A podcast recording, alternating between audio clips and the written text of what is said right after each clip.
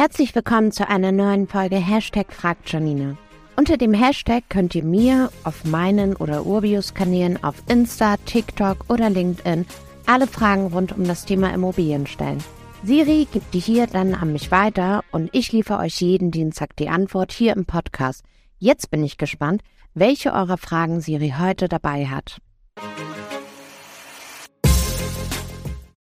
Hallo Janina, wie prüfst du, ob es Feuchtigkeitsthemen oder Schimmel gibt?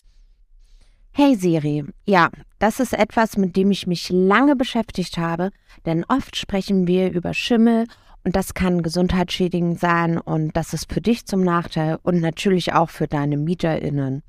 Wenn du eine Wohnung besichtigst, ist es wichtig, auch auf mögliche Schimmelbildungen zu achten. Hier sind einige Tipps, wie du Schimmel bei einer Wohnungsbesichtigung erkennen kannst. Erstens schau dir die Wände genau an. Schimmel trifft oft an feuchten Stellen auf, wie beispielsweise an Außenwänden oder im Badezimmern. Achte darauf, ob es Anzeichen für Feuchtigkeit gibt, wie zum Beispiel abblätternde Farbe oder Risse im Putz.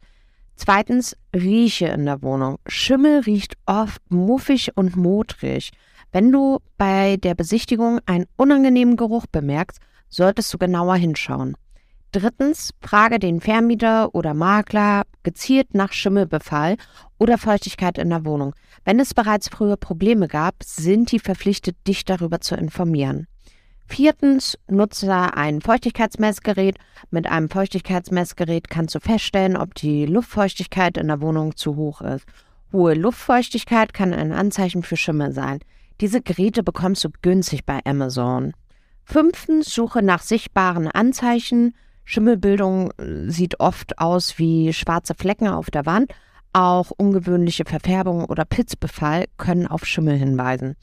Es ist echt wichtig, Schimmel frühzeitig zu erkennen und zu beseitigen.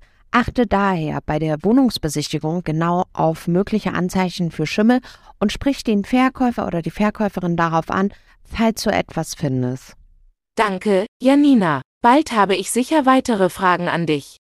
Gerne, Siri. Ich freue mich auf weitere Fragen. Und wer da draußen noch eine Frage hat, immer gerne über Social-Kanäle auf mich oder Urbio zukommen.